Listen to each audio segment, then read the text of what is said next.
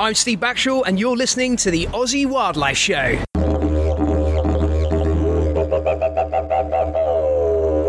Alright guys, welcome to the Aussie Wildlife Show. Adrian here, and I'm here of course with Steve. G'day guys. And we're very lucky today to have John Barry, environmental realist with a passion for natural history.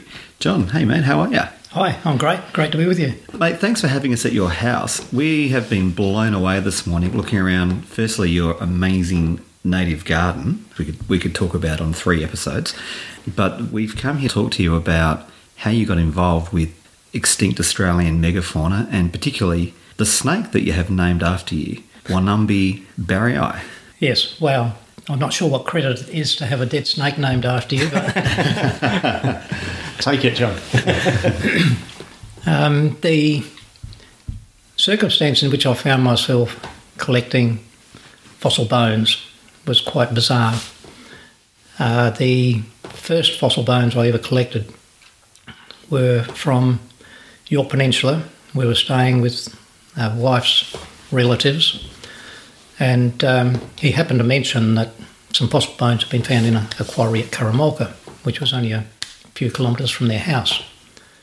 And my ears obviously pricked up and sort of like, wow, you know, I've never been anywhere where I could expect to find fossil bones. Would you like to have a look? I can ring them up. We can get permission to go into the quarry and have a look. This is back in the uh, mid-seventies. And sure, off we went. Then we get into the quarry, big bluestone quarry, the best road metal anywhere on Yorke Peninsula. And there's all these cracks and crevices, and some of them quite high up the quarry wall, others down below, with um, different sediments in. A lot of it was reddish, which is the soil um, pitfall trap finding its way down into the cave system, which is very complex, that particular system. And there was plenty of material that we could poke around with at ground level. And I'm thinking, wow, this is special. I pick up a block of rock, and the words I reflect on are by Alfred Sherwood Romer, the famous American paleontologist, when he wrote something to the effect of, "There is little romance in a man whose heart doesn't speed up when holding something that's been dead for this long." So primitive.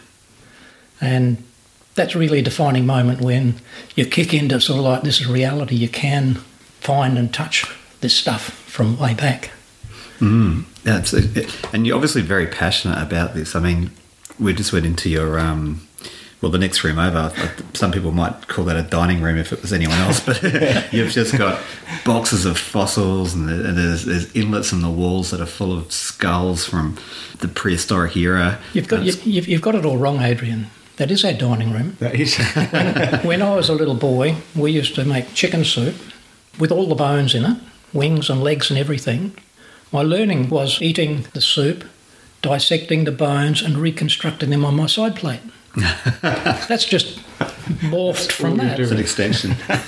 So how did you get involved with the big giant python? The the circumstance that led me to that, I, I was a builder. I was moving to Canalpin to continue my building work, to get out of the city rat race. And um, a, a friend in Adelaide had invited me to go down to Maslin's Beach, or more particularly the Maslin Sand Pits, where they had found fossil leaves about forty million years old. He had permission to go in and collect some, some stuff this Sunday afternoon. So we go down there and um, finished up down on the Maslin's Beach proper with all the clothing issues that occur down there. Um, For those that very don't know. focused, very focused on the fossils in the cliffs. That was fine. And uh, he happened to say to me, he said, "Oh, John," he said, "the museum are working down at Naracoorte on weekend." I think it might have been the first weekend in February. Uh, this was nineteen eighty-one. And I thought, oh, wow. Moving down here, I'd already pre-organised some work. One job was for Dalgetty's at Kingston for two weeks during the school holidays. Camped on the beach with my wife and four daughters. Me working five days a week. The weekend coincided with the excavation at Henschke's Quarry in Naracoorte by the museum. We were on a loose end. I rang up Neville Pledge, the curator of fossils, and said, "Neville, you know, could we come over and have a look?" "Oh, yeah, bring the kids too. They're good for getting into tight spaces." I was thinking, look, but he was quite prepared to engage us. We knew each other from a few conversations and interactions over the years. So that that led us there.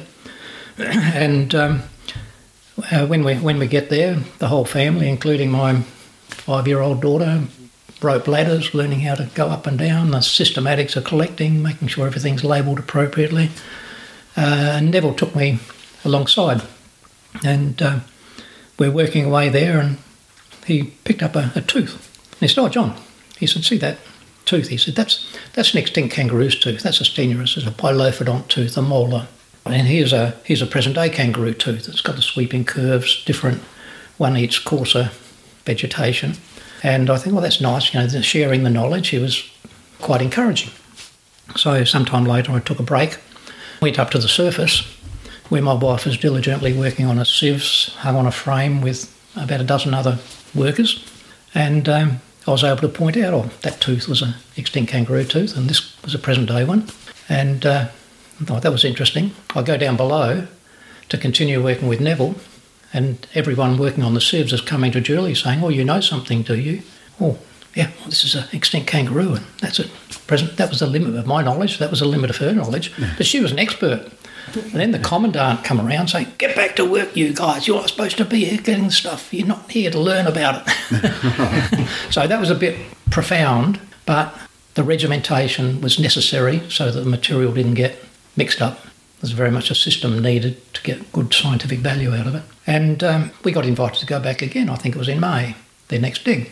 I thought, that's nice, you know, go down, repeat that exercise. At the end of that, uh, Neville got the team together and said, "Righto, folks, the next dig will be at the Camorne Forest Cave, a few caves southwest of, uh, southeast of Naracoorte." He said, "We can't expect to get anything else from here." And my ears are sort of going, "Really? You don't think there's anything else left here?" Uh, maybe I wasn't listening to some of the other things he said. There might have been safety issues and da-da-da-da-da. But you, you take into context a, a museum excursion like that, the cost, their budgetary constraints to get teams down here, vehicles. You know, it is quite an incredible exercise. So anyway, that passion kicked in, and I thought to myself, hmm, if you reckon there's nothing left. So a couple of weeks later, I rang up the owner of the quarry, Laurie Henschke, and said, "Laurie, I've been down with the museum. They've abandoned you. Might it be all right if I come back at times and just check whether anything else turns up with my wife, my family, friends?" "Oh, we supposed that would be all right." We continued that for the next seventeen years. Wow. We finished up taking out close to five hundred tonne of dirt by hand. Wow. And um, at one stage we had a tunnel that was um, over twenty metres long going into the cave system. That produced a lot of very interesting material, but the real quirk to the Wonambi story was we got to a point at the end of that sixty feet where the rock ceiling in this cavern became sand and you couldn't dig under it. I had building experience. I knew about propping and shoring and risk factors, and we were pretty pretty careful, but it's not what you would expect to be invited to do with today's concern for people's safety.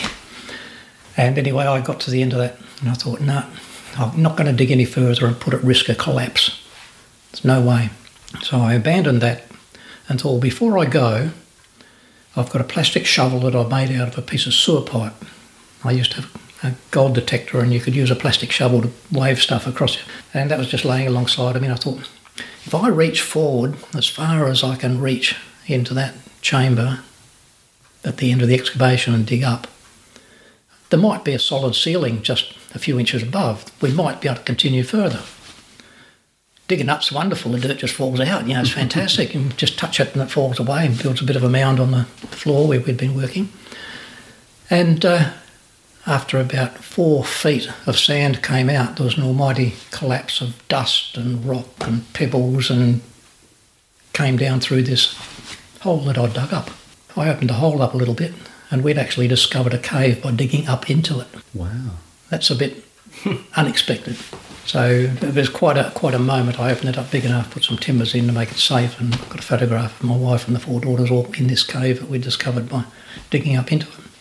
But we still got to a point where we could not dig any further for safety reasons. We had to abandon it because of that. What do we do now? Oh, well, there might be something left if we go back to where we started and move a bit more stuff. We'd been climbing over Wonambi all that time. He was in a lower layer under which we had not investigated. fundamentally the cross-section of the cave was something like a, a capital A, where you have a rather triangular-shaped chamber, but the legs drop away at each side, and we'd just taken the core of sediment out. Unknown to us at that time, most of that was relatively poor quality material because it had been trampled by animals moving through the cave. The remnants of meals was there in some places. The trampling had crushed it to a pulp, and you had even large teeth broken into smithers. We just accepted that's what was there.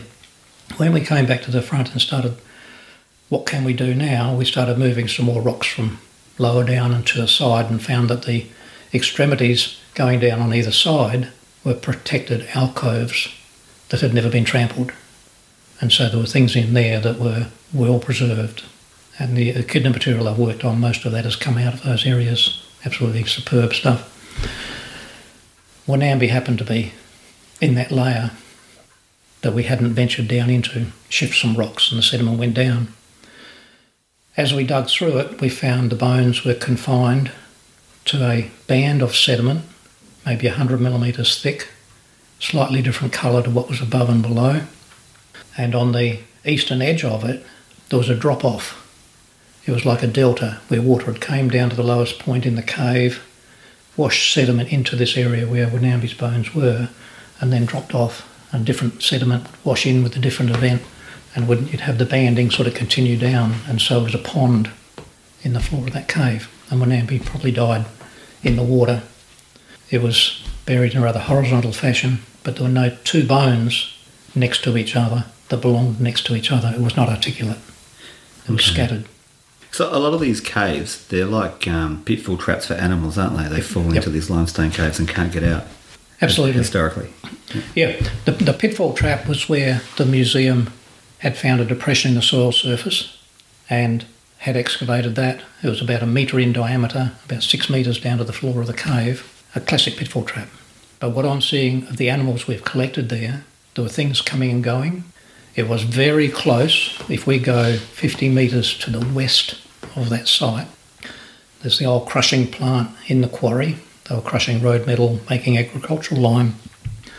That was built up against a limestone wall which hadn't been hewn out by man. It was essentially the Curramulka fault. Oh, it's yeah. not really an uplift. It was more of a down warp on the other side. And the sea would have eroded anything on the seaward side of that, and possibly that cliff maybe kilometres inland further than what the actual fault was. That would have had condominiums all through it. Things would have lived in that cliff face.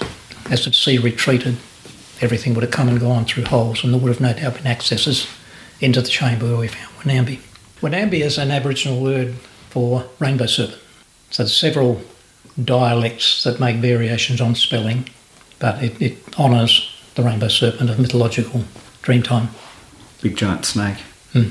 Mm. And do you remember the moment that you first found it? Was it was it complete, or did you just find a piece of the animal? Or? One one vertebrae. One vertebrae. One vertebrae. Soon after that, I had a friend from Queensland down working with me, and we found more. And I thought, hmm, we're going to the museum. I would need to talk to Neville about this. All this time... Well, at the beginning of this exercise, I hadn't been telling the museum what I was doing. Okay. Which was not, perhaps, proper. Kosher. Yep. But Neville had ventured into the quarry at a later date, had caught up with the fact that I was working there, didn't seem to antagonise him too much. He rang me up and said, oh, John, I've, I've, I've seen where you've been working. He said, that looks so totally different to what we did, you may as well keep going. So by default, I sort of got a blessing to continue. And that was fine. The upshot was, eventually, we linked back in to where the museum had been digging. And so we'd come in through a back door. So I, I actually went with our friend from Queensland to the museum without any specimens, just dropped by, have a talk with Neville about some other things. And I happened to mention to him, well, Neville, we, we, we found some Wonambi vertebrae. And he looked at me rather shocked. He said, oh, we never did. We worked there for eleven years and never found any Wonambi vertebrae, you know.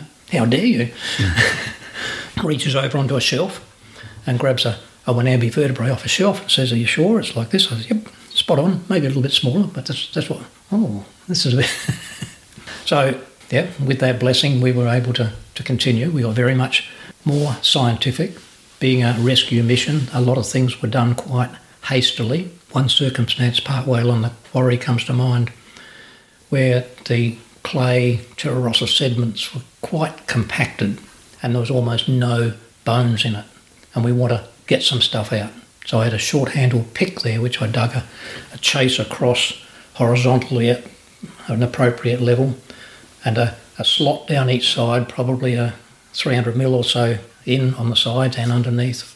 And then I put the pick in the top, and that block of clay drops basically on your lap. And I'm looking at half a skull in the wall and half a skull in that block of clay. That was fantastic. You would never know that specimen had been broken. Clean it up, take all the dirt off. There wasn't a missing piece when you glued it back together. You could not have done that by intersecting and trying to work around it. That's just the serendipity of it. When you found the vertebrae, take you back to that, did that? Did you know instantly that it was Wonambi, or you had to look into it? Well, I knew I knew enough that it was big snake, because along with my work at Henschke's, when the Flinders University had students down there for ten days or so each February, I was basically invited along to be a part of the team. And so I got my eye in on a lot of the material, and they weren't common, but it had been described from vertebrae. Probably three or four digs, that's a weekend, two, sometimes three days later, that probably the most exciting part happened.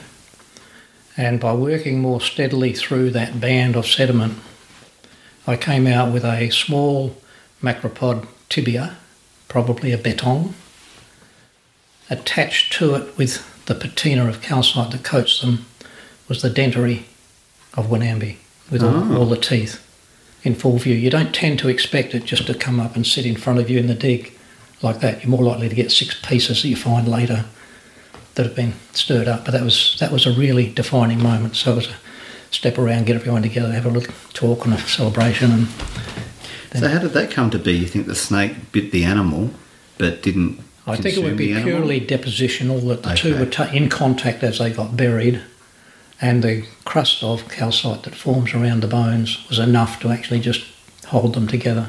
So it wasn't a, a life action that led to it, it was a fossil circumstance. Where did the journey take you from here? Well, the next the next element was, once we had that that much material, we had to sort of look at, hmm, there's some missing pieces. We had um, about three quarters of the pseryngula, which is the bone that attaches to the quadrate with the jaw hinges and joins onto the dentary.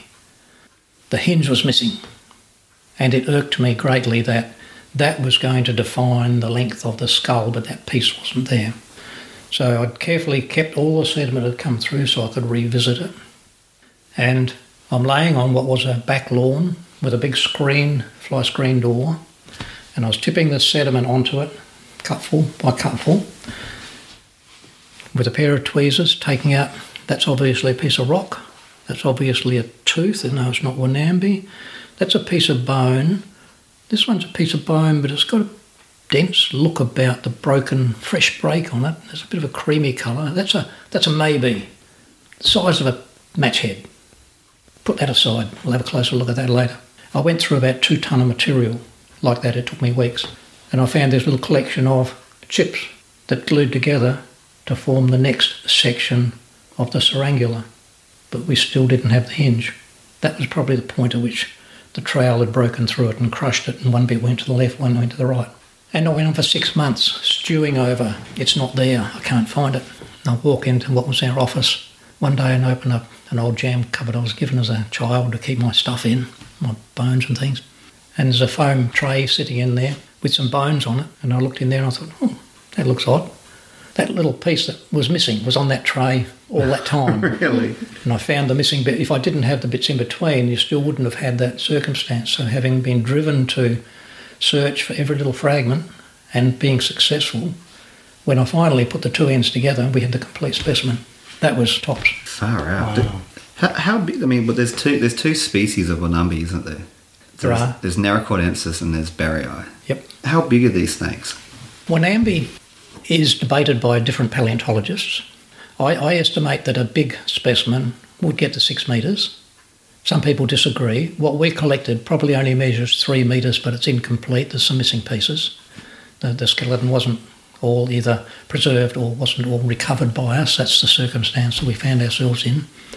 But if we upsize the medium-sized vertebrae that we've got to the biggest vertebrae that have been found in the Victoria fossil cave, I have no doubt that getting towards six metres is not improbable. There is a little quirk plays into this too. I wanted to establish its weight. And so I thought about, now, how do you get the weight of a snake when you've only got the bones? And I thought for a minute, well, like a snake is rather like a piece of hosing. So, you know, a certain diameter, it just tapers off at each end. And so I worked out the, the bulk in the, the midsection of the biggest snake is probably the size of a dinner plate, even before it's eaten. And um, that would be, as a cylinder, X number of litres of water, which is about the weight of a body. And we were coming up with figures approaching two hundred fifty kilograms. two hundred fifty mm. litres of water is not that big. Others have looked at it and seen otherwise. two hundred fifty kilograms. That's pretty big. That's mm. pretty big for a snake. Yeah. It is, it is. Um, and that may be, you know, over the top, but you use a system, and I'm quite happy to be corrected if people can, mm. can do better. Uh, when someone comes up with a, a weight of fifty kilograms, I start to get nervous because there's no way a volume of water fitted into that length at that diameter, tapered and all, is going to be as little as fifty litres. And so, unfortunately, the specimens on display in the South Australian Museum, with an acknowledgement to the Barry family for collecting and donating it, and its estimated weight's fifty kilograms. Okay. I'm tempted to put a one or two in front of it sometime. But maybe that the one hundred fifty specimen, is certainly plausible. But maybe that specimen that you've got that you think's probably around the three metre mark. I think three, three point six, three and a half metres. Yeah. So may have been uh, around for this individual. fifty yeah. or so. And you expand that to your big case scenario. To, mm. I, I feel comfortable. Mm. Some people are dedicated to making things scientifically. Absolutely, which mm. has to be the low end of the scale, unless they've got absolute proof otherwise. Mm. Give or take so, a forty kilogram wallaby it had for lunch. Yeah. So you, you'd class that as a python? No. No. We were loaned thirteen snake skeletons from the museum to use as comparative material. When I first found it, I started doing some entries in the Fossil Collectors magazine, and the sketch that I had done of the skull finished up on the front cover. Neville Pledge at the museum used to get a copy, sitting on his desk. Terry Swan of the herpetologist trots into Neville's office. What's this? What are you doing with the snake? That's my business. And so he, he arranged for me to go and meet him. And um, he was full of encouragement, obviously an American background. Very quickly he said, well, he said, you're going to need lots of reference material. He said, there's my library. Go for it. Photocopiers over there. Microscopes here. Uh, if there's anything you want to use as comparative material, let me know. And so I started making a list, and I said, right, there's Matsoya from Madagascar, section of the vertebral column, bigger than Wonambi, the first of this really big type of snake that was ever found, much older than Wonambi, or less than Wonambi, Naracoortensis. And uh, I said, oh, I said, there's this one feature I'm looking at in the skull of Wonambi that I can't find in any other snake, but it hints at being in a, a little snake from the Caribbean, a tracheboa. It's only a couple of foot long, but you look at the pituitary gland in the base of the brain of Wonambi, and there's a little pit runs forward into the palate that isn't present in pythons, isn't present in any other snake I could find except for this little tracheboa from the Caribbean. I said, I'd like a skull of tracheboa to have a look at. So that came over from the British Museum.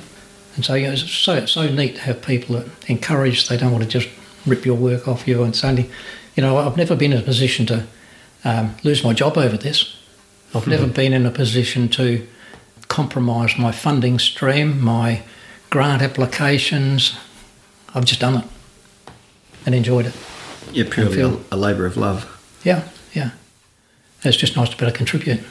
How, how long ago... Sorry, what have you got there, Steve? Oh, no, so I was just going to say, like, the tracheboa is um, South American, Central American type of boa, um, and they're a fish-eating snake, so I guess the snake that you'd find, you'd sort of think would be a water-based you'll, animal. You'll find a reference to that in my paper, yeah. Mm. Um, because of its size, I guess. Se- several things caught my eye that was very different to pythons, the first one was the dentary, was very shallow. It had a flattened shelf that rolled in under the, the lips, which was flattened and narrow, and the teeth sat on a thickened ridge along the side. Python has a rather robust vertical section of bone that the teeth come out of, with a very small lip.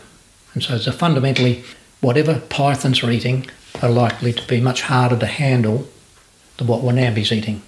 So it's either small prey, or it's something he can handle without being kicked to death, or his teeth would get jagged out. There just wasn't the robustness. Mm.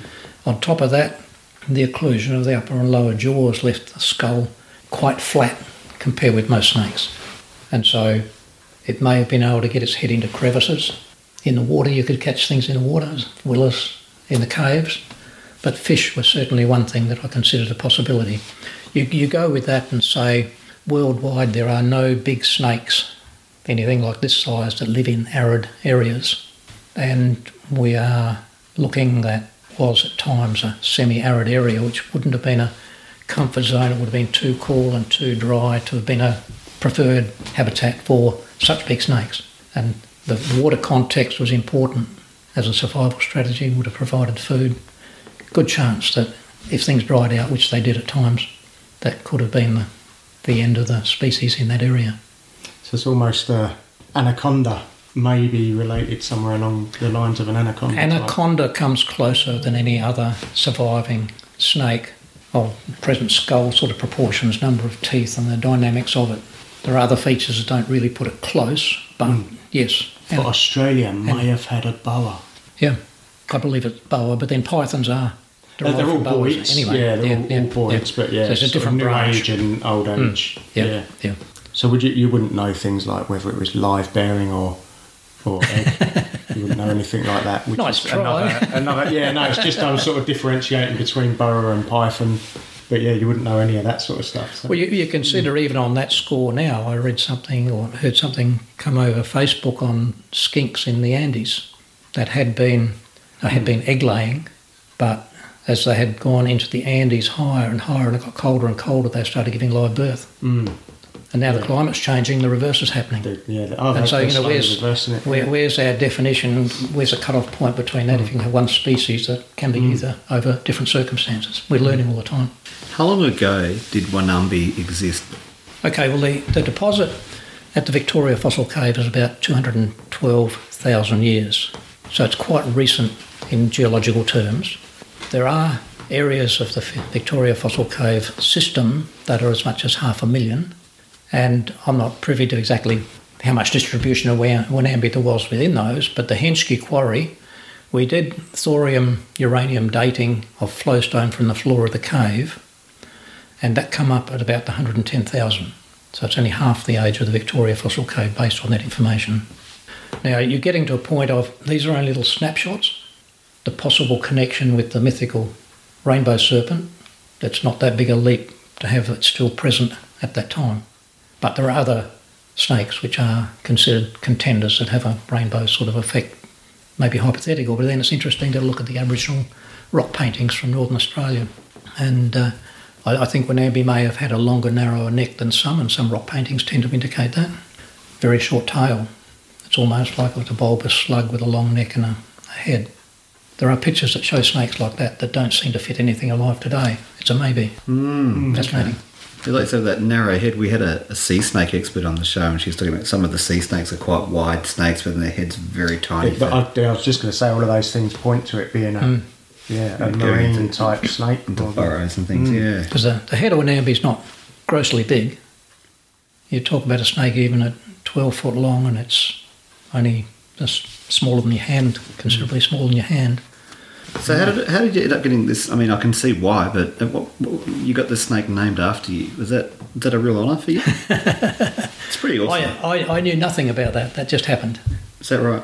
Uh, John Scanlon, who authored the paper, obviously acknowledged the work I'd put in. I've read the paper, and yeah, it's, it's a little bit embarrassing in a way, but that's fine. He actually came in here. I've got his photo pinned up in my studio next door that I took on the day that he was here, and went through some of our material and found two little bones that were from the skull of Wonambi that I hadn't been able to identify. On, on that score, what I had been doing was rather remarkable. I'd tested out our local paleontologists, herpetologists on, you know, how can I describe the material. I didn't, I got to a point where I didn't feel I just wanted to give the museum a box of bones. The living with this collecting, you become a part of it, and there's lots of incidental, anecdotal stuff which has relevance that would be lost if I just gave them a box of bones. I, I could remember just where a certain piece came from at times. Now that in itself was interesting because I had a friend from Bendigo come over, and he worked in vertebrate paleontology in Melbourne for his early career. He happens to be Eric Wilkinson, a fellow that rediscovered Leadbeater's possum back in, was it nineteen sixty-one, I think? He was a teenager then. He's still around. I communicate with him quite often. And uh, he wanted to help dig, and that's fine. Gave him a spot adjacent to where we'd found Wonambi on a little bit of a raised platform. Nice, soft, friable sediment. And he had a big plastic tile glue bucket, twenty litre bucket, that he was carefully putting all his carefully worked out material into. And when we left, I said, Eric, you know, you, you would like to take that and go through it at home. We'll keep in touch. And he rang me up after he got home, and he said, oh, John, he said, when I got home, there were two Wonambi vertebrae sitting on top of the bucket. They shook their way up to the top. He hadn't recognised them as he was working.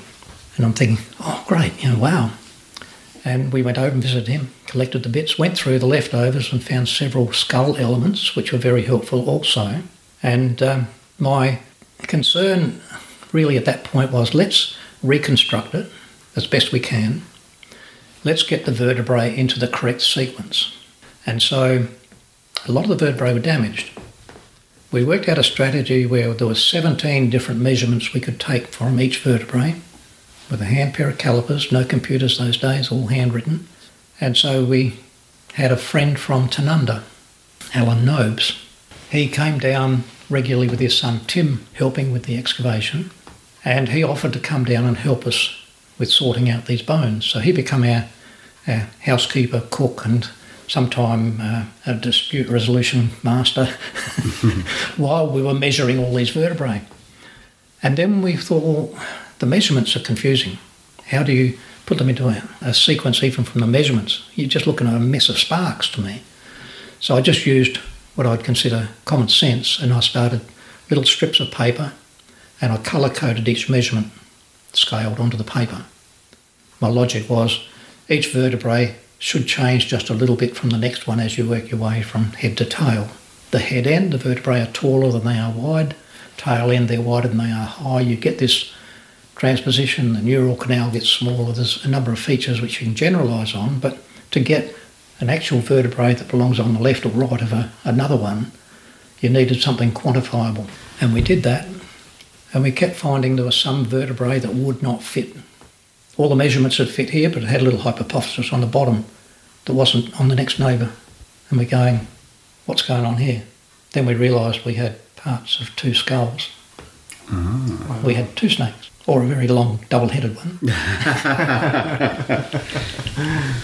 Go for the long double-headed one.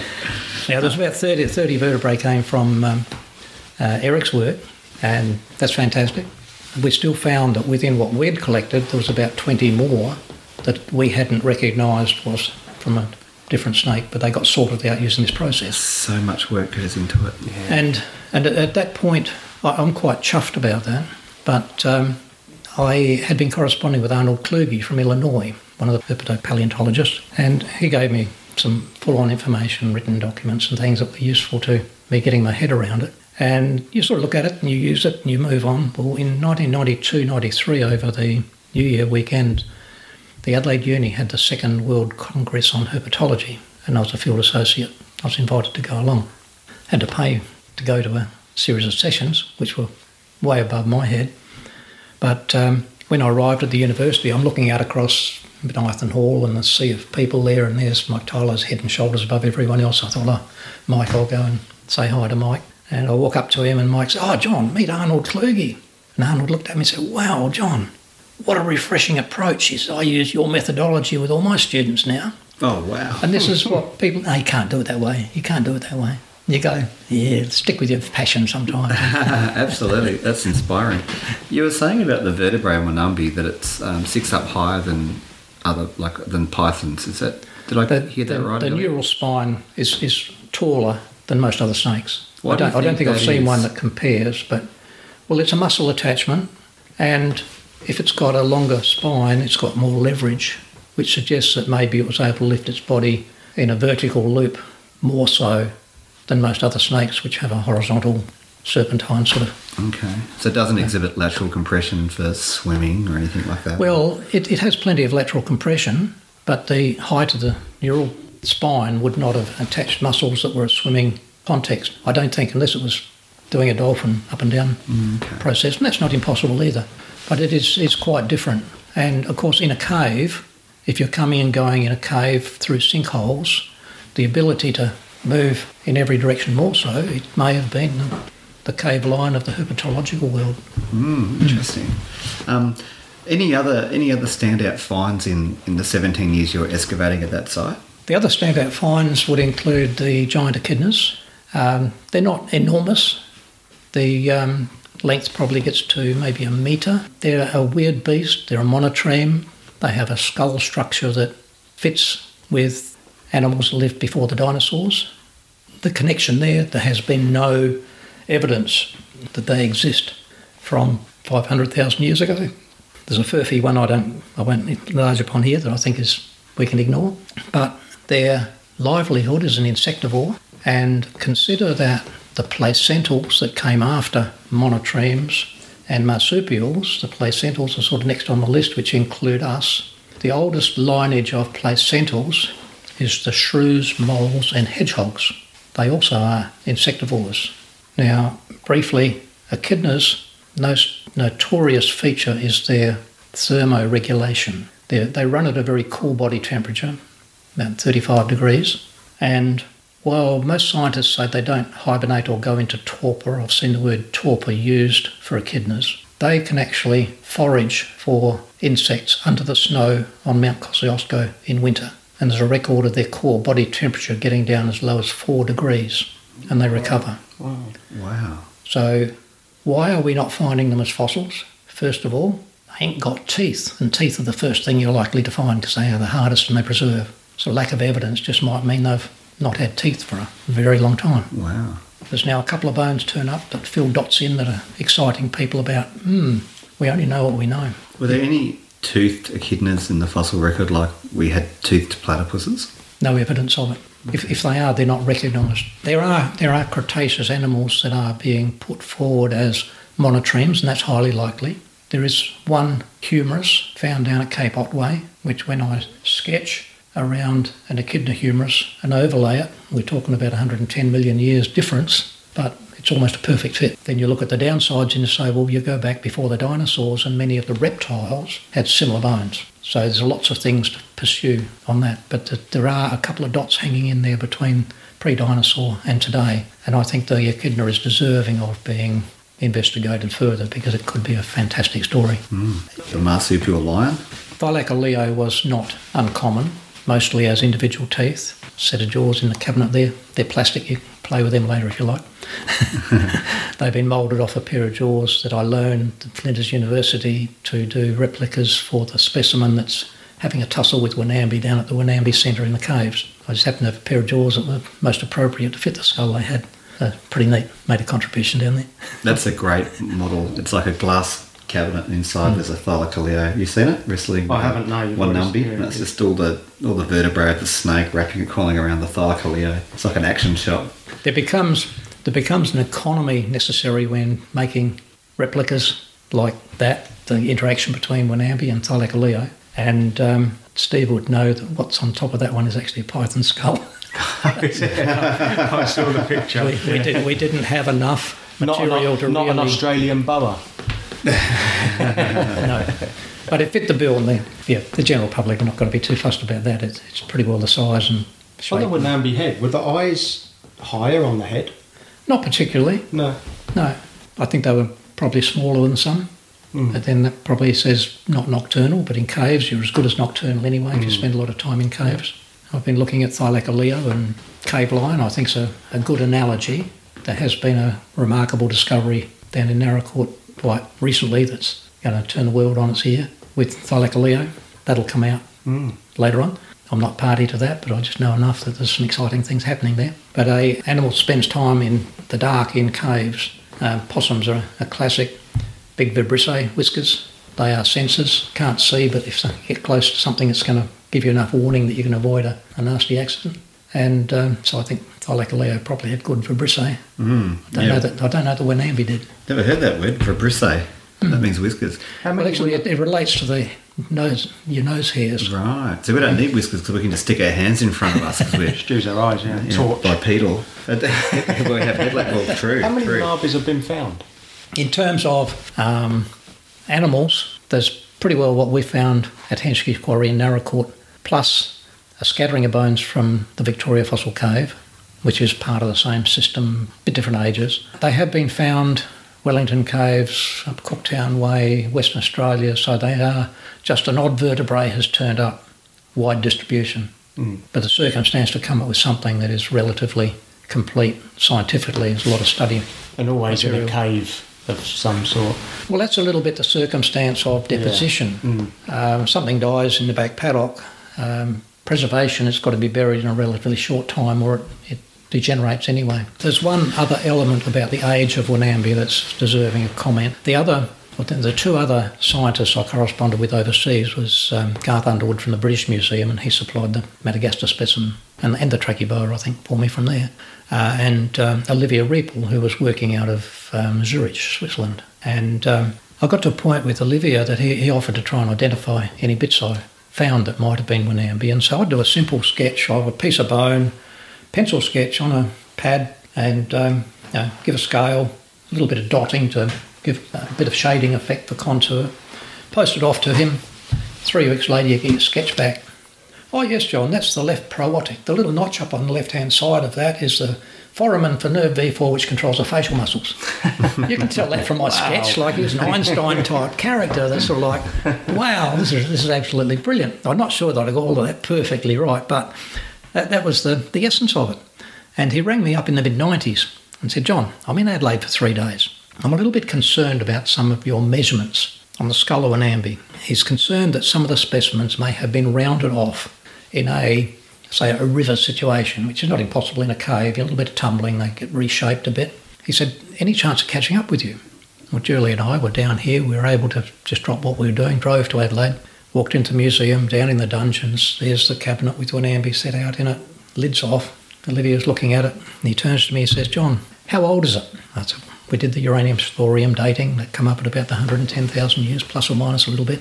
And he didn't react. He sort of like just focused on looking at the skull, looking at the skull, and I'm thinking, did you not hear me? And then he turns to me again, how old did you say? I said, well, no more than one hundred ten thousand years. He said, what? He said, the form of the skull I'm looking at predates the dinosaurs. So boa, eat your heart out. Now, form of the skull doesn't necessarily define a lot of things, but it's hinting at it's something very primitive is a bad term, but it's good for people will understand what we mean. It, The lineage of that beast is not just another python, an offshoot, something that might have been contemporaneous with it, something that's been around in the earliest of snakes almost. I did see a post recently, you know, Titanoboa. Mm. Mm-hmm. Mm. That was a pretty neat one, wasn't it? Mm. Well, I didn't see the post, but I mean, Titanoboa yeah, was no, the, yeah. the mm. biggest known snake. What was it, like nine, ten, fourteen metres, some people say. Mm, the vertebrae look like they're a metre across almost. That, that was huge. Were they around with the dinosaurs? I mean, I think the earliest I've well, seen see, is sixty million, so I don't know. The evolution of snakes is not well known. John Scanlon, who I was in contact with on a good number of occasions, um, he um, seems to have a handle a little bit on the transition from the lizard form to the snake form. And we see things change, like you take a human lifespan and see what farmers can do with selectively breeding cattle over a blink in geological time. It's not unrealistic that nature can do these weirdest things over the immense time span that we're talking. Finding the evidence in such a way that you can positively interpret, it's a pretty rare event. I think at the time I was working on Wonambi, there was only two or three fossil snakes that were in contention to use for comparisons. The rest of them were just using your extant species as a comparison. You had um, was a Diplopeltis, and I lost the Madagascar one. But yeah, it was as as a as a research field, there was not much to do to find out what everyone else knew about it. That yeah. made it pretty handy. I had a heap of stuff to work with. Mm. Now you mentioned that you that sketch you drew earlier. Um, we just as we sit, we're sitting in your lounge room, and it's surrounded by your artwork, and it's absolutely it's incredible. Um, do you mind if we talk briefly about your artwork? Not a problem. This is painting up here. You've got a, a short-faced kangaroo standing, and it's near a near a creek or a billabong, and it's got its reflection, and its reflection is its skeleton, and it's just so artistic. It's a beautiful image. Um, it's, they're an extinct animal, the short-faced kangaroos. Yeah, indeed, they they are extinct. However, when reconstructing that animal, I was fortunate enough to share some time with Julian Hume, who's David Attenborough's artistic sidekick, and um, he was quite enthusiastic about landscape reconstruction, and so that was morphed out of three days I spent with Julian. And the sort of drift that he puts on things is, we've only got bones and things, and so when it comes to an image, nobody knows what they look like. You can only get the best you can get from a guessing come association type thing. And so I looked at stenurine. There is one animal that is still closely related to stenurine. Swamp wallaby. Wallaby, yeah, the, the only true wallaby. Mm. Different amount of chromosomes. Mm. It's got teeth that fit the bilophodont pattern oh, oh. of the stenurines. And so I looked at that, the coloration, the nose form, and used that somewhat as a model, as my best guess. There is a plausible connection that may have some morphological relevance. Coloration, we think that the extinct kangaroos were living in an open woodland come shrubby environment, much like the swamp wallaby does today, and so you're highly unlikely to be red kangaroo colour or a grey kangaroo colour. Swamp wallaby's got that dark colour with the orangey blush on its chest, and so there's a, there's a pattern which I just used my research as my best guess is that's possibly relevant to that fellow. The thing that's profound about the stenurines is they had very good crunching teeth. They could bite and chew coarse herbage, leaves and nuts rather than grass. They had a short neck. They couldn't reach the ground so well. But their arm, unlike other kangaroos, they can lift above their head, which I'll demonstrate in that picture, and dragging down mm. that, that wonderful undescribed plant with fruit on it that it's eating. And what's really interesting about this painting, and we may even, we, we every time we release an episode, we have to have an image for that episode. Can we use the photo I took of your painting? Yep. By the way, I took a photo of your painting. Um, um, this, this that, that one, that one has never been exhibited yet, and it'll go out sometime. But oh, really? you're, you're welcome to it. Yeah. Oh, thank you. Cutting edge. Thank you. Yeah. There we go. There's a Wonambi in this painting as well. He's stalking the stenurine. So it's a beautiful image. It's very clever and just yeah, very talented work, mate. Love, so, love it. So that would be the giant echidna as well in that picture, is it? Yes, it would. You can tell from I the, could tell. You can tell from the, the down curved nose. Ah. In reality, this is a little bit hindsight in a way. We'd still have similar giant echidnas in New Guinea. There's the glossus. I was party to the renaming of the Australian fossils because of significant differences in the bone structure and the skull. Megalobgrillia has become our fossil representatives here in Australia. And um, the New Guinea creatures live in a very narrow habitat band between grass, heathland, mountain and forest. They don't seem to be comfortable out of a particular type of vegetation. They're quite widely spread, dispersed, but they're very rare on the ground.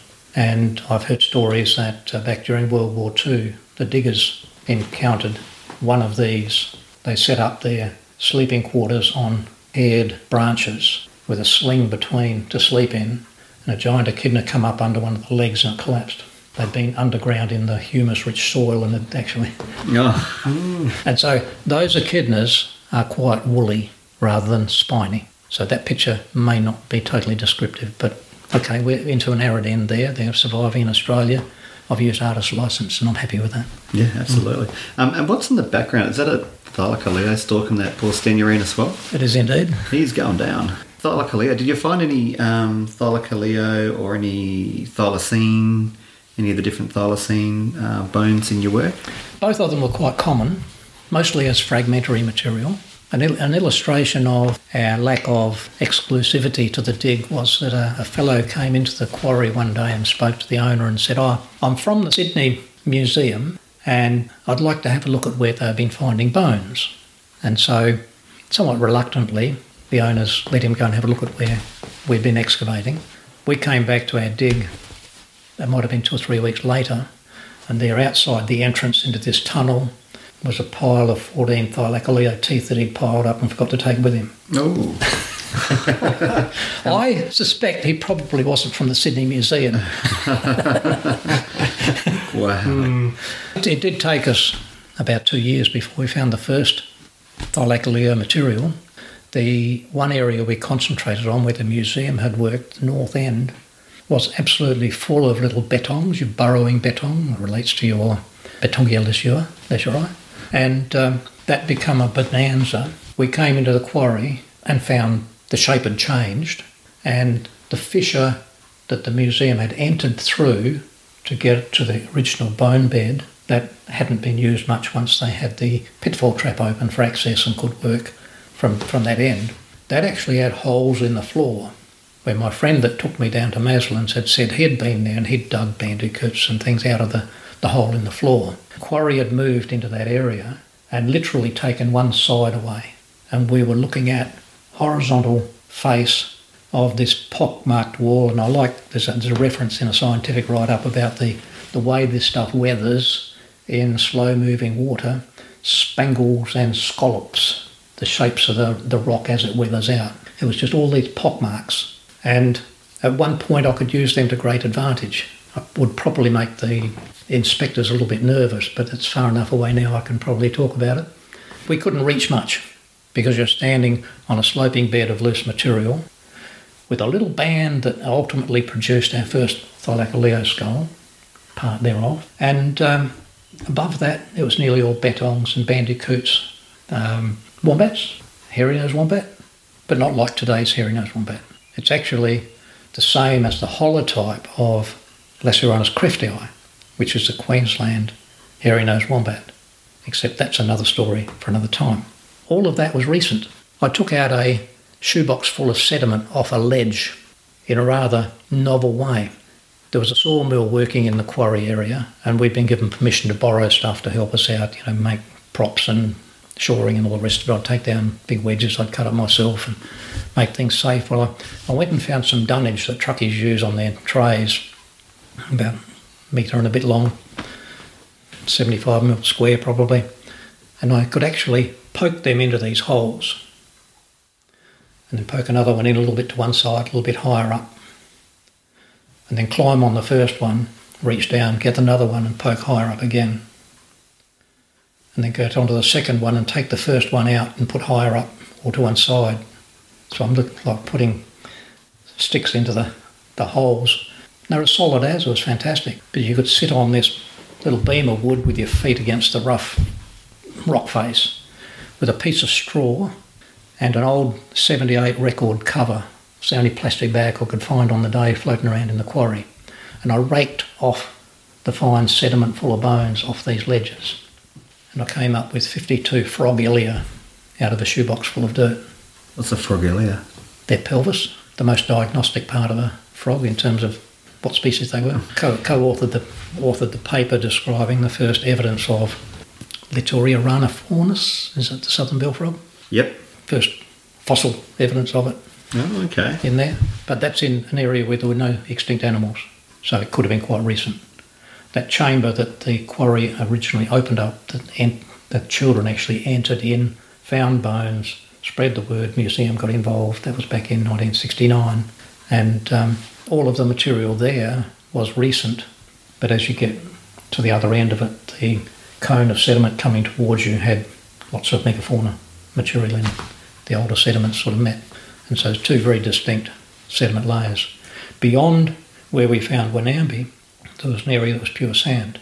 At that point, instead of having limestone ground with terra rossa growing in a quarry, weeds, which vineyards love this dirt, it was a sandhill.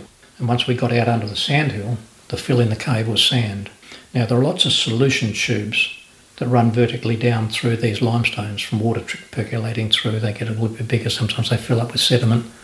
But even a small one the size of your finger is enough. If the sand gets dry up there, it'll eventually just trickle down. A little beetle might crawl through and tickle a bit in. And so you had a, a load of sand there. A little story that emanates from that is uh, I went down there with my in-laws. Now, they were fairly much armchair collectors, but they went out and about at times. They did come to the quarry on that one occasion. We had permission to enter. We always let them know that we were coming. We never got refused. And uh, we get to the gate, and there's these strong men standing at the gate. What are you guys doing? Oh, we got permission to work here today. Are you a member of the club? Mm, what club? No. Casterton Rock Club, Rock and Minerals. Oh, well, you can't come in. I said, but we've got permission. We had a standoff for a while. And eventually they said, well, as long as you don't do anything that we don't do, you don't go places where we don't go, I suppose it's all right. You can be an honorary member for the day with our family, and Julie's people included. And so we go in and I'm thinking, hmm, that's a bit of a bugger. How am I going to survive this? Oh, well, there's plenty of marine fossils in the quarry and there's a bit of calcite crystals involved here and there. I can, you know, make myself busy doing something. But whatever I do, I'm going to be within sight of our tunnel into our cave system. And if someone else is there, they're not going to be alone. And sure enough, late in the day, three people turned up and started scratching around. Oh, I move in alongside of them. I have a haversack, some paper, a couple of trowels, jemmy bar. It's all this sandy material. And uh, I'm sort of looking, and oh yeah, there's a bit of bone. These guys were sort of talking amongst themselves. And then this, this one fella says, oh, wow, look at this. Got a marsupial rabbit's tooth. It's a dagger-like tooth, about two inches long. And I'm thinking, hmm, kangaroo incisor. hmm. Turned out to be the local um, fossil club chairman. I don't know how. It didn't seem to be a big event, but he had a, a display in town and all the rest of it. And I thought, oh, well, you know, that, that's fair enough. Got millions of them. And levered a block of rock out, and I'm looking at the complete skull of a Tassie devil with both lower jaws in place. Wow. So I slide a bit of paper down in and wrap it up and gently put it in my bag and pull another rock away, and there's a wombat. There's a giant echidna skull, and they went away and didn't know I found anything. Far out. It's the best, best base collecting I've ever wow. had, right under their noses. And so you've got, you've got a knack for it. Well, that's arse. No other word for it at that point, but I could have I could have got excited and say, hey, look what I found. Well, what would have happened then? Isn't it amazing, all the work that you got done, and it was just all, I'm assuming, self-funded? Yeah. Never ever had any funding assistance. Never asked for it. That's incredible. Mm. Some people won't lift a finger without funding. Well, you look at what life's all about these days, and I gave a talk in Queenstown, New Zealand back in two thousand seventeen at our K V E P S conference, and I finished it off with something like, you know, guys, I've never had a concept of failure. That's what, look at me, what do you mean, never had a concept of failure? I said, well, I've just done stuff. If I've been to the quarry and I've found nothing, that's still valuable information because I know there was nothing there. It's not failing. You know, people have a perception of, you know, related to dollars is probably the worst thing you can do. I said, I've never had to satisfy a funding stream or a supervisor. I just do what I do. But I collaborate with the unis and the museum, and it's been a great journey. Mm, I love that. Mm. Speaking about words of wisdom, do you have any other words of wisdom for somebody that might be a young person that has a passion or a fascination like you do with prehistoric animals, fossils and things of the like? Well, firstly, learn to be observant. Learn to be objective. Don't expect to find a diprotodon roll out of a riverbank into your arms. You're likely to find a little splinter of bone somewhere, at the base of a cliff maybe, that's part of something that's up there. So look up, have a look around. That may be a complete diprotodon skull just sitting out of sight. It's not going to be in front of you. You've got to do the hard work. The little tiny bits recognise a bone from a piece of wood or rock. I've collected in a number of areas where it's as boring as, and you might spend all day there and find one little piece of bone that's been polished by wave action. And you think, hmm, that's not much. But on occasion, not far out of Tail and Bend, I came across several bits of this polished bone. I rang up the C E O of the Meningi Council at the time and said, could be a sensitive area, it's a reserve. Am I going to be in trouble? I just don't move much. So I got a screwdriver and started just prying away. And I came out with a jawbone with these dog-like teeth in it. Oh, that's neat. That's in marine sediments with echinoids and brachiopods and corals. I take them to the museum, donate them to the museum. Metasqualodon harwoodi. the oldest known whale from Australia. Wow. About, about forty million years. That's right. Yeah. Steve was just about to say that. Wow, that's fascinating. Um, and so, you know, you, you, persistence is a little bit of something you, you you adventure and persist. And I haven't had time. I've had even scientists say to me, oh, John, when you're finished at Henschke's Quarry, there's a spot we know where it could be worth looking. And I'm going, I'm only going to live one lifetime. There's so much there that I can put context to that's valuable. I guess it's it's almost not over the top. Both the Wonambi and the collection of echidna material have been described as priceless. If money worries you, I've earned very little in my lifetime in the big scheme of things, but I've donated two priceless collections to the museums, and there's lots more stuff to come. That is living. That's fantastic. Mm. What are the laws on if you're on private property and you find a specimen? You give it to the museum? Is that the, that's obviously what you've done. That's the right thing to do. But if someone was to find something like that, they like to keep it, or it's a bit of a grey area. I collaborate with the museum and the universities.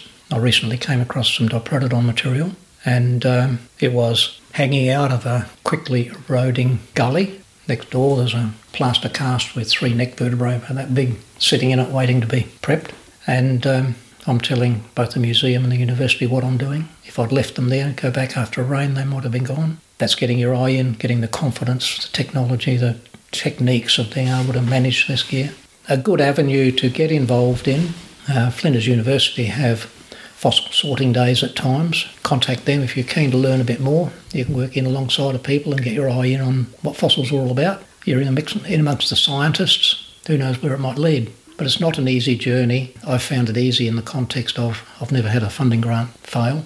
Yeah. Well done. No disappointments. And, and, and scientists need a funding stream to earn their living doing their stuff. And that's a tough call. So you've got to be good. You've got to be prepared to do the hard yard. Recognise your bones. If you're, you're eating a chicken from K F C, don't just throw the bones in the bin. Clean them up properly. You're not going to waste all that nice food that's going in the bin, and sort the bones out. And it could get be a book. An army. Is get that a, what you're saying? get, a, get, a, get a book and learn the names of those bones. They've got femurs and tibiotarsus, and a lot of the things in our body are still replicated in birds. The whole lot. There's a common blueprint back there somewhere. Learn about it. You're mm. learning about your own body. That's, that is words of wisdom. I do have to ask, we did appear in the same documentary a couple of years back, you and I. It's a documentary about the mainland Thylacine sightings. Did you have a sighting of a Thylacine? Do you want to, you don't have to share this if you don't. no, no, want to. no, no, no, no. This is this is all part of the journey. It's all a part of, you know, if you want to put it down as a failure, that's fine. We were at a meeting at Geranium, which was about fifty-six kays northeast of here, until late in the night. It was Australian Plant Society. It had been raining that day. We'd had about two and a half inches of rain. Driving a little Ford Laser on the dirt roads out there was a bit tenuous. My wife was happier driving and wants me to sort of look out for kangaroos. So at about eleven thirty on the way home, dark as Aegis night, totally overcast, no stars, no nothing. And we come to a big sweeping bend in the road. And I say, roo, as a kangaroo bounds across the road. Only a smallish one. Well, by the time Julie sort of looked up, the roo was in the scrub on the left-hand side of the road, and there was this other animal following it, like a ghost. Its head, shoulders, back and rump were totally immobile, and the feet were paddling away, keeping up with the kangaroo going flat out. And Julie says to me, what do you think it was? I said, well, if I didn't think otherwise, I said, we might have just seen our first thylacine. They have a quite a rigid body, and it's documented that they had this gliding action. That set us on a, a trail. The next day, we went out with a bag of plaster, and we made plaster casts of something like sixty footprints on the roadside. And one of them had five toes, and dingoes and dogs don't have five toes. They do claws up the wrist. Thylacines do. So you get quite excited about just the one, but then, you know, the prints are all over the place. There's lots of fox stuff in amongst it. We didn't know what we were looking at at the time, so you just do everything. You find a good print, you, you capture it. I um, took the cast into the museum and was quite disheartened when they said, oh, it could just be an overstep. I think you always take the negative side of things, you know, this is exciting. So um, uh, a few weeks later, our friend from Bendigo, Eric, came over with a chappie that used to be manager of the Serengeti and then moved to Canada. And he had some interesting stories about cryptic animals and so on. And he was going to find this beast. So we go out there with spotlights. And here he is with literally a, like a good motorbike battery clipped to his waist and this big spotlight crashing through the scrub at night. And we're going, really? you find animals like that, do you? Along the way, he told me a story about the cougars in Canada, in Montreal, been extinct for two hundred fifty years. And there'd been sightings, but nothing verified. A good number of people had seen them at times within the boundaries of Montreal. And he said uh, they acquired night vision equipment and they put sentries up in these parklands where sightings had been seen. And this one day, I think it was a young woman, was out there at night with binoculars, night vision, watching as the local drunks sort of walking away from her down the pathway through the parklands. And there's a cougar coming towards him. Well, this will be interesting. What happens when man meets beast in the dark at night? The cougar just dropped to the ground, laid motionless. The guy walked along and stopped, virtually within arm's distance of it, under with his fly, had a pee, did it up and walked on and didn't know it was there. And you expect to find animals by tramping through the, the bush. um, I, I think that's a, a moderately verifiable storyline, mm. but don't expect them just to land in your lap. As a result of our sighting, we set up a... Um, there's a fellow that was up at Parachilna that was into sightings of strange animals and very much a um, imbiber of amber fluid. And um, I don't suffer from that malaise, but I think you must be able to see different things at times with a dose of amber fluid. The same applies to some groups I've been involved with from uh, the Dandenong area of eastern Melbourne. But um, interesting stories. So we set up a motion sensor that Wally had loaned us. It actually belonged to a guy from Victoria, but he was happy to pass it around.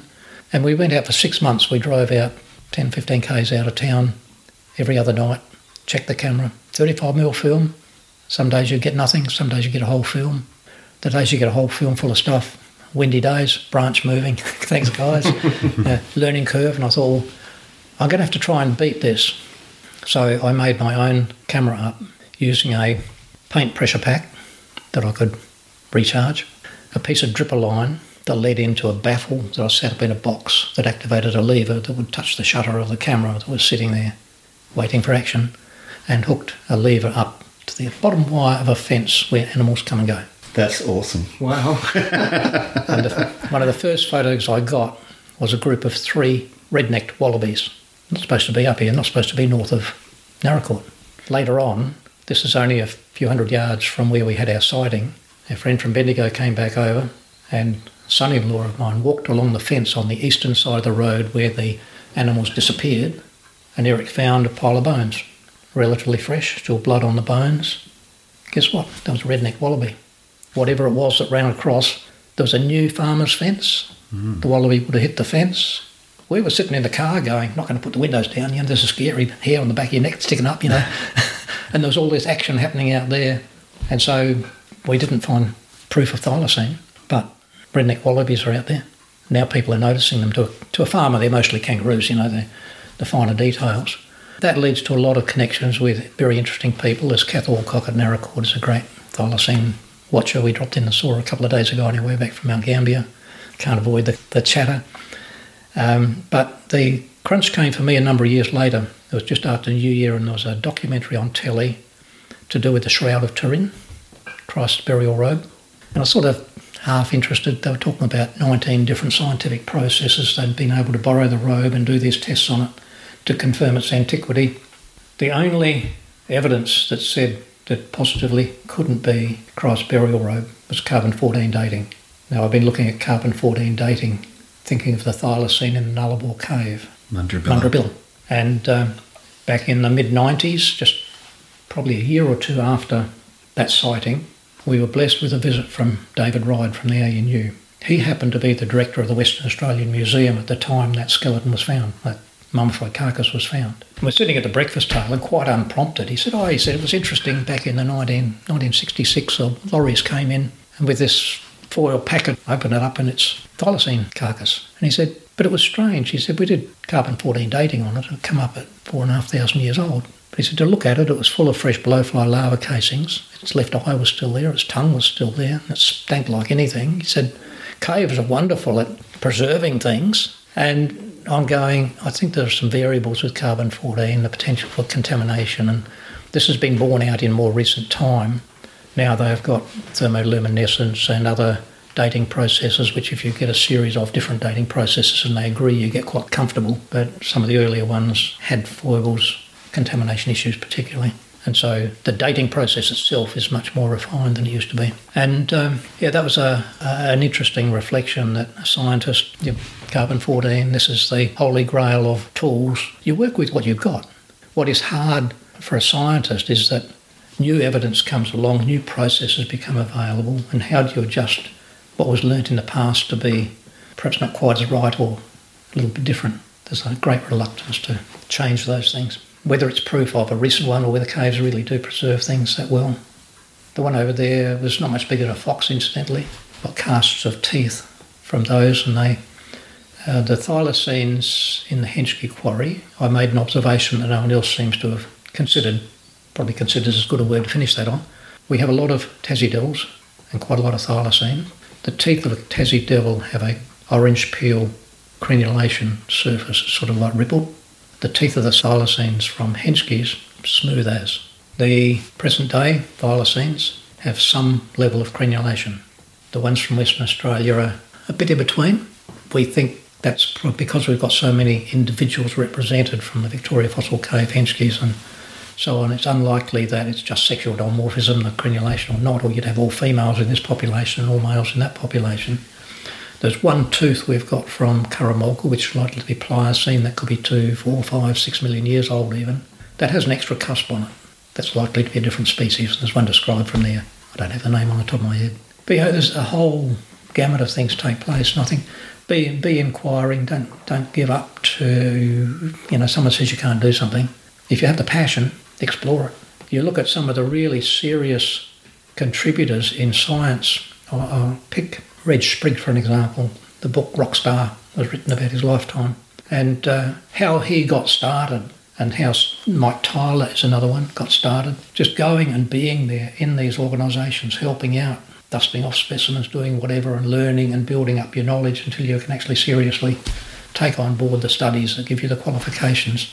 It's not going to be handed to you on a plate. And there's plenty of learned people out there that are so polarised, their information's not very useful to the holistic nature of the world. It's got to be taken into context. I love that. So don't be put off. Don't mm. let those people put you off. Be inspired by people like you. Very, very happy to mingle and share. Mm. Mate, thank you so much for your time awesome. today. Absolutely loved it. Yeah, we um, we've been talking for hours before we even started this podcast, and I'm blown away, mate. I loved every moment of it. Thanks for having us at your amazing home. We didn't even get to talk about your awesome property on the outside. We'll have to come back and do it again. Yeah. Um, but, mate, thank you. Yeah. You're most welcome. And, guys, thank you. Thank you for listening.